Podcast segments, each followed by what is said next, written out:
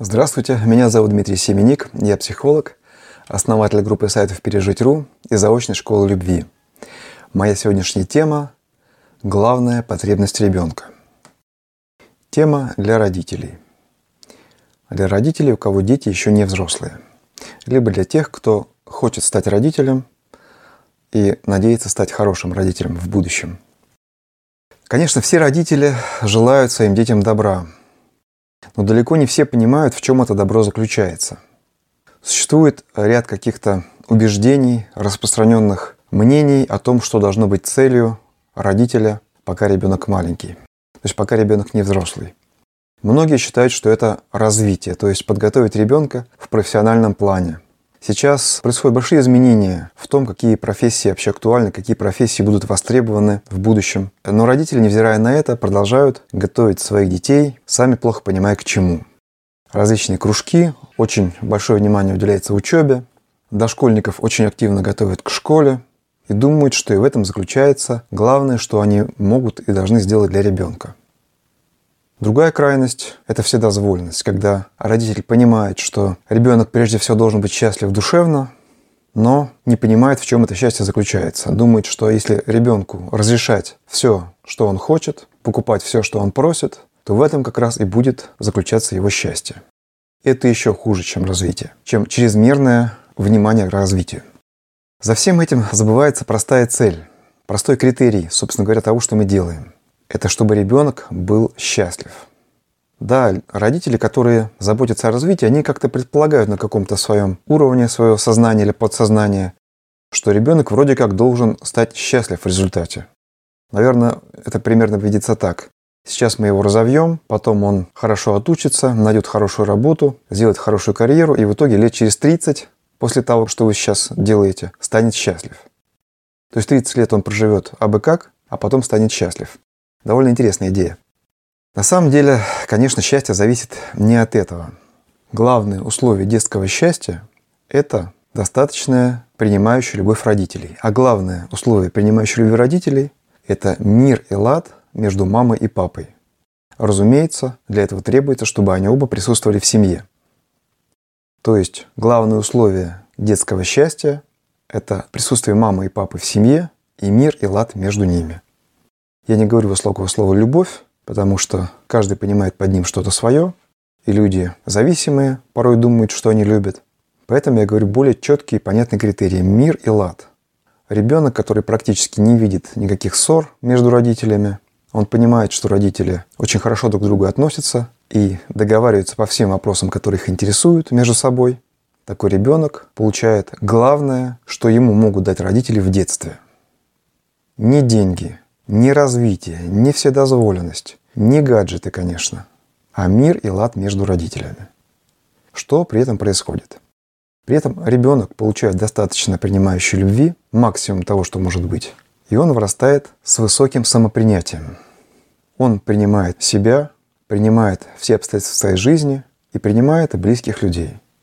То есть он счастлив в личных отношениях, будет, когда станет взрослым. То есть все его дружбы и все его любови будут складываться хорошо. У него будет такой же мир и лад с людьми, какой сейчас мир и лад между мамой и папой. Безусловно, педагогика имеет значение, но значение очень ничтожное. То есть при наличии вот этого условия педагогика ну, может добавить к этому, может быть, 5% максимум. То есть все мы любим Гиппенрейтер и читаем ее книжку о том, как любить ребенка. И там как раз она обучает тому, как давать ребенку принимающую любовь в общении с ним, как с ним разговаривать прежде всего.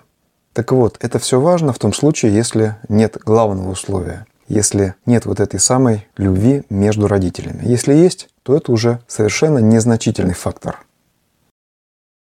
Но, к сожалению, семьи есть далеко не у всех. То есть далеко не все родители сумели сохранить свои семьи, далеко не все дети живут, видя каждый день своих маму и папу. Конечно, если вместо папы отчим, то это тоже влияет. То есть мир и лад между мамой и отчимом, это, конечно, похуже, но это тоже важнее, чем педагогика. Это тоже тот самый, самый главный пример в его жизни, который будет помогать ему потом всю жизнь. Что же делать, если семьи уже нет, если вы мама-одиночка, и вам не удалось создать такого образа хотя бы с новым мужем, образа отношений, который сделает вашего ребенка психологически здоровым и благополучным.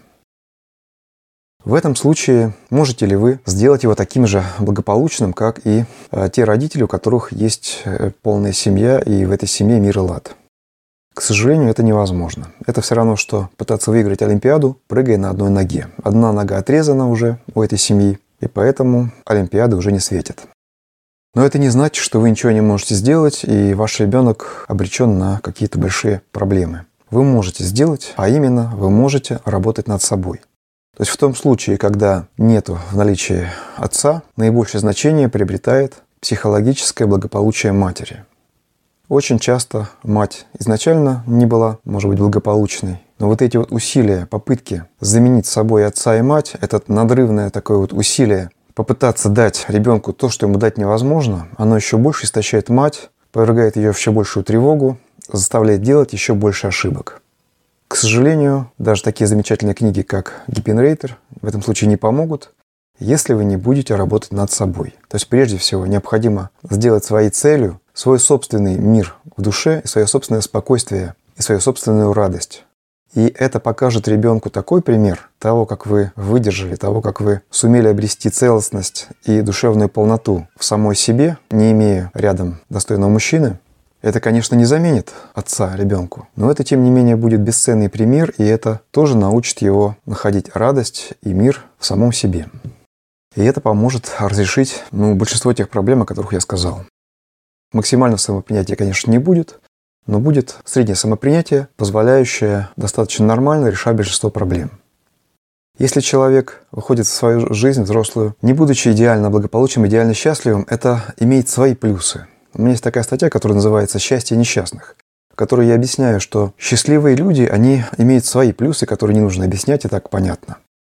Но люди не совсем счастливые, они имеют тоже свои преимущества. Так вот устроено все в нашей жизни, что наличие некоторых проблем делает человека более склонным к развитию.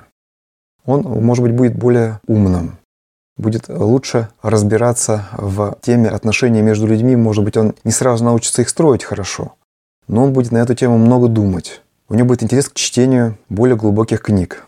Человек, который уже счастлив, у которого все складывается само собой, он не развивается, как правило. Он направлен к достижению внешних целей, внешних успехов. И, к сожалению, это порой приводит к его деградации и к довольно плохим последствиям. А человек, который чего-то не имеет, он ориентирован к росту, он ориентирован к тому, чтобы развиваться, преодолевать проблемы, становиться лучше. Поэтому не печайте слишком сильно, если вы не можете обеспечить своему ребенку это самое главное условие детского счастья. Хотя бы постарайтесь решить вторую задачу, быть счастливы сами, быть спокойны, и этим вы сделаете для ребенка максимум того, что можно для него сделать.